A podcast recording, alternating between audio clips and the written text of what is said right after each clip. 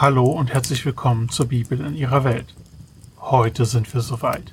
Wir beginnen mit der Geschichte von Josef und seinen Brüdern. Das ist der letzte große Block in Genesis und die letzte Runde im Drama der streitenden Brüder. Josef hat auch genügend Brüder, mit denen er sich streiten kann, und wir werden sehen, dass alle seine Brüder etwas gegen ihn hatten.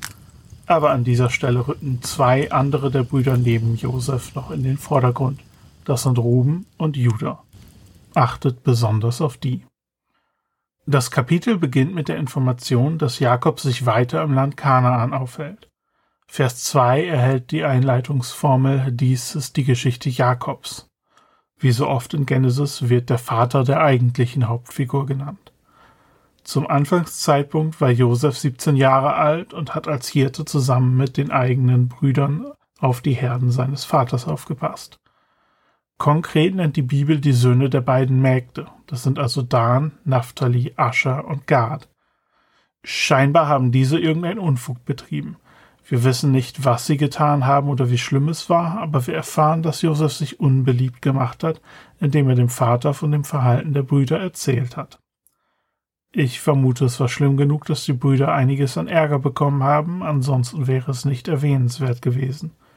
Das ist schon mal ein guter Weg, um sich beliebt zu machen. In Vers 3 können wir dann lesen, dass Jakob Josef mehr liebte als alle anderen Kinder.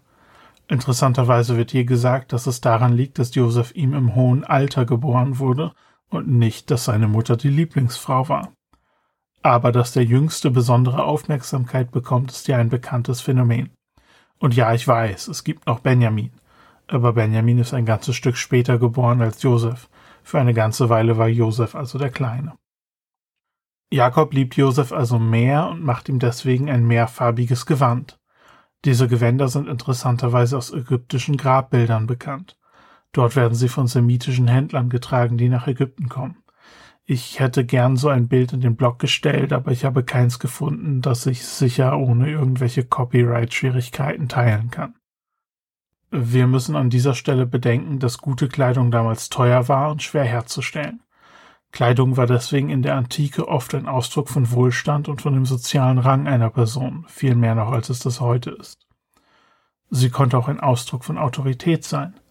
Wir müssen uns an dieser Stelle auch daran erinnern, was wir aus der bisherigen Familienpolitik gelernt haben, aus der Geschichte von Isaak und Ismael und vor allem aus der von Jakob und Esau. Fragen wie wer bekommt das Erstgeburtsrecht sind eng verbunden mit der Frage nach Papas Liebling.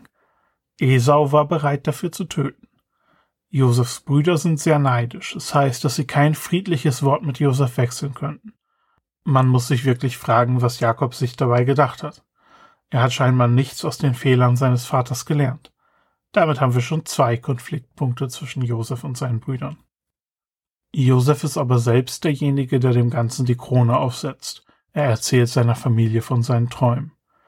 Träume in der Antike sind ein großes Thema, zu groß, um sie an dieser Stelle ausführlich zu besprechen. Deswegen ist die nächste Vertiefungsfolge auch über dieses Thema. Wir schauen uns dann das ägyptische Buch der Träume an und vergleichen Träumdeutungen in Ägypten mit der in der Bibel. Das werde ich aber erst im August schaffen. Hier will ich trotzdem ein paar grundlegende Sachen dazu sagen. Also, im alten Orient war die Überzeugung weit verbreitet, dass Träume Zeichen und Botschaften von den Göttern beinhalten. Oft brauchten diese Träume eine Interpretation, wie wir das auch in Ägypten sehen. Manchmal war ihre Botschaft aber auch so eindeutig, dass es keine Interpretation bräuchte. Das ist hier der Fall. Es ist wichtig zu wissen, dass diese Omen aus den Träumen nicht als unabwendbares, ewig festgeschriebenes Schicksal galten. Es ist vielleicht eher so wie ein Gespräch mit dem Chef auf der Arbeit. Wir sehen dich so und so und wir haben Pläne, du sollst ab September eine Fortbildung machen und nächstes Jahr wirst du befördert. Gott oder die Götter teilen ihre aktuellen Ideen und Pläne mit. Die könnten sich aber ändern. Das war das Denken in der Antike. In der Bibel wird das natürlich etwas anders entwickelt, aber so weit sind wir noch nicht. Hier dient die Tatsache, dass wir zwei Träume mit mehr oder weniger derselben Botschaft haben, dazu, zu betonen, dass die Sache fest beschlossen ist. Dasselbe gilt auch für die beiden Träume Pharaos. Josefs erster Traum ist schnell erzählt. Er und seine Brüder waren auf dem Feld und haben Bündel von Getreide gebunden. Das Bündel von Josef richtet sich auf und die der Brüder verneigen sich vor ihm. Aus irgendeinem Grund hat das die Beliebtheit von Josef nicht verbessert. An dieser Stelle denken alle vermutlich noch, dass es um die Leitung des Familienclans geht. An die Herrschaft über Ägypten denkt hier noch keiner. Die Beziehung zwischen Josef und seinen Brüdern verschlechtert sich also noch weiter. Es kommt ein zweiter Traum dazu. Sonne, Mond und elf Sterne verbeugen sich vor Josef. Die Brüder sind wieder nicht glücklich. Auch Jakob fragt ihn, was er da erzählt. Aber es heißt auch, dass Jakob sich die Geschichte im Hinterkopf abspeichert. Interessant ist, dass Josefs Mutter an dieser Stelle erwähnt wird. Die ist ja bei der Geburt Benjamins verstorben. Wir würden also davon ausgehen, dass sie schon lange tot ist. Ich denke, es gibt hier drei Möglichkeiten der Auslegung. Erstens, wir könnten uns fragen, ob die Geschichte hier in chronologischer Reihenfolge erzählt wird. Oft wird das Material in der Bibel thematisch angeordnet. Der Text klingt oft chronologisch, aber es ist weit verbreitet, dass Geschichten nicht chronologisch erzählt werden, auch wenn sie so klingen. Ich werde dazu dringend mal eine Sonderfolge aufnehmen müssen, dieses Thema begegnet uns noch häufig. Ich denke, es ist also möglich, dass es hier um einen jüngeren Josef geht und seine Mutter noch lebt. Unbedingt äh, wahrscheinlich, denke ich, ist das nicht. Die zweite und die dritte Option sind mindestens genauso gut. Jakob meint also mit der Mutter eine seiner anderen Frauen, die in die Rolle der Mutter geschlüpft ist. Entweder ist Lea damit gemeint, die nach Rahels Tod vermutlich die Rolle der Hauptfrau übernommen hat und damit als Mutter der ganzen Gemeinde vorsteht, oder Billa, die ja Rahels Magd war und ihr vermutlich bei der Erziehung von Josef geholfen hat. Ich wüsste nicht, wie ich mich entscheiden würde, wenn ich müsste, und ich muss nicht. Mit diesem Hintergrund können wir in die eigentliche Geschichte von Josef einsteigen. Jakob und seine Familie haben ihre Zelte in Hebron aufgeschlagen, aber Josefs Brüder kümmern sich um die Herden in der Gegend von Sichem, aus der die Familie in der letzten Folge ja geflohen war. Es sieht also so aus, als könnte sich die Familie doch dort wieder blicken lassen. Jakob schickt Josef, um zu schauen, ob es ihnen und den Herden gut geht. Vielleicht ist auch die Idee dabei, dass er sicherstellen soll, dass die Brüder keinen Blödsinn machen. Josef geht also nach Sichem und hört, dass seine Brüder nicht mehr dort sind. Sie sind inzwischen Dotan, also folgt er ihnen. Die Reise hätte vermutlich vier bis fünf Tage gebraucht. Die Brüder sehen ihn aus der Distanz, vermutlich erkennen sie ihn an seinem farbenfrohen Mantel. Sie fangen also an, Pläne zu schmieden. Wir wissen nicht, wer es sagt, aber der Vorschlag ist, ihn zu töten und ihn in eine Grube in dem Land zu werfen. Dann können sie gegenüber ihrem Vater behaupten, dass ein wildes Tier ihn erwischt hat. Es sind aber nicht alle Brüder einer Meinung. Ruben, der älteste Bruder, hat eine andere Idee. Er bittet seine Brüder, Josef nicht zu töten, sondern ihn stattdessen lebendig in die Grube zu werfen. Sein Plan dahinter wird uns auch schon erzählt. Er wollte Josef vor den Brüdern retten und ihm dem Vater zurückbringen. Was er sich genau dabei gedacht hat, besprechen wir gleich noch. Die Brüder lassen sich auf Rubens Vorschlag ein. Sie nehmen Josef sein buntes Gewand ab und werfen ihn in eine Zisterne. Zisternen wurden damals in Gegenden gegraben, in denen es nicht genug Wasser gab. Essentiell waren sie tiefe Löcher im Boden, die oft oben eine schmale Öffnung hatte, wie bei einem Flaschenhals. Ihre Wände waren so behandelt, dass sie das Wasser nicht abfließen lassen würden. So konnte man während der Regenzeit das Wasser aufsammeln und es wurde in der Zisterne gespeichert, damit Menschen und Tiere durch die Trockenzeit kommen. Leere Zisternen wurden scheinbar auch manchmal als improvisiertes Gefängnis verwendet. Ein anderes Beispiel dafür befindet sich in Jeremia 38. Nachdem die Brüder Josef also in die Grube geworfen haben, setzen sie sich hin und essen erstmal. Es wird nicht ausdrücklich gesagt, aber aus irgendeinem Grund hatte sich Ruben von der Gruppe entfernt. Die anderen Brüder sehen eine Karawane von Händlern vorbeikommen. Diese Händler werden als Ismaeliten und als Midianiter bezeichnet. Sowohl Ismael als auch Midian werden im Stammbaum Abrahams genannt. Ob es sich hier um eine Zusammenarbeit von zwei unterschiedlichen Gruppen handelt oder ob die Gruppen so eng verstrickt waren, dass es praktisch eine Gruppe war, können wir nicht sagen. Es handelt sich um Händler, die Gewürze aus Arabien importiert und zum Verkauf nach Ägypten gebracht haben. Hier tritt zum ersten Mal Judah auf den Plan, der andere wichtige Bruder. Genau wie Ruben hat auch er eigene Pläne. Vermutlich gehörte er zu der Gruppe, die Josef töten wollte. Er meint aber, dass sie nichts davon haben, ihn zu töten. Es wäre Mord am eigenen Bruder. Man kann Josef ja auch genauso leicht loswerden, wenn man ihn als Sklaven verkauft. Dazu gibt es dann noch ein kleines Taschengeld für die Brüder. Die Händler sind eigentlich keine Sklavenhändler, aber auch sie haben nichts gegen einen kleinen Nebenverdienst. Sie kaufen ihn für 20 Schekel, was etwa zwei Jahresgehälter für einen Arbeiter damals waren. Der Sklavenhandel ist ein uraltes Geschäft. Die meisten Sklaven waren damals Kriegsgefangene und manche wurden verschleppt, so wie Josef. Solche Sklaven haben damals nur sehr selten ihre Freiheit zurückerhalten. Die Brüder schlachten jetzt ein Tier und tauchen das Gewand in sein Blut.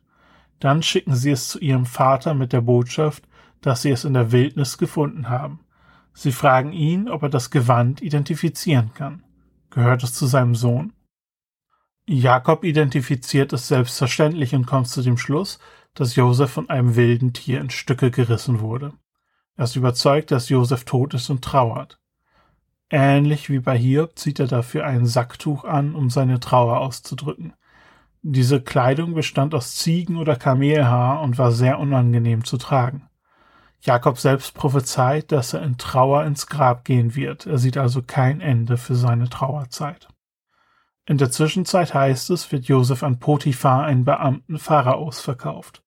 Potiphar ist ein ägyptischer Name und bedeutet so viel wie er ist das Geschenk Res.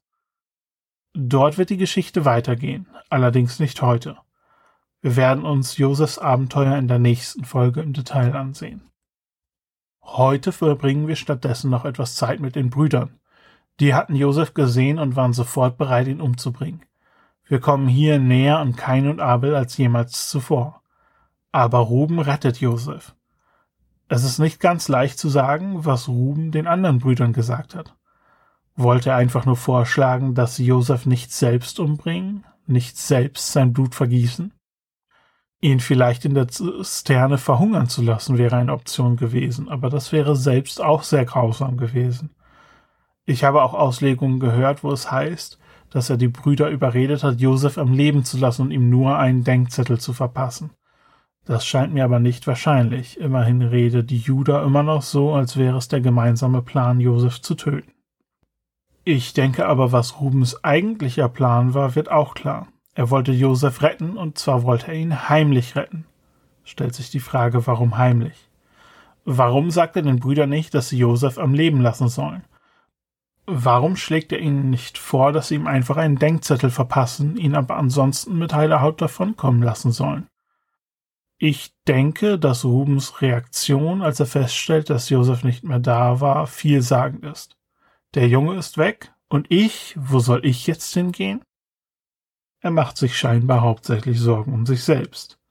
Hier müssen wir uns an das erinnern, was wir bereits über Ruben wissen. Er hatte seinen Vater gedemütigt und herausgefordert, indem er mit einer seiner Frauen geschlafen hat. Er ist damit bei seinem Vater in Ungnade gefallen. Auf mich macht der Text den Eindruck, dass Ruben Josef allein vor den anderen Brüdern retten wollte um selbst bei Jakob gut dazustehen und alle anderen Brüdern ein schlechtes Licht zu rücken. Dieser Plan geht aber in die Hose. Also, einmal ein Zwischenstand. Ruben gibt kein gutes Bild ab, Judah sieht noch schlechter aus und keiner der Brüder gewinnt irgendwelche Sternchen. Bisher ist das Bild der Familie von Generation zu Generation schlechter geworden und diesmal haben wir es fast bis zum Brudermord geschafft. Es stellt sich die Frage, ob Abrahams Familie irgendwie besser ist als Kain und Abel.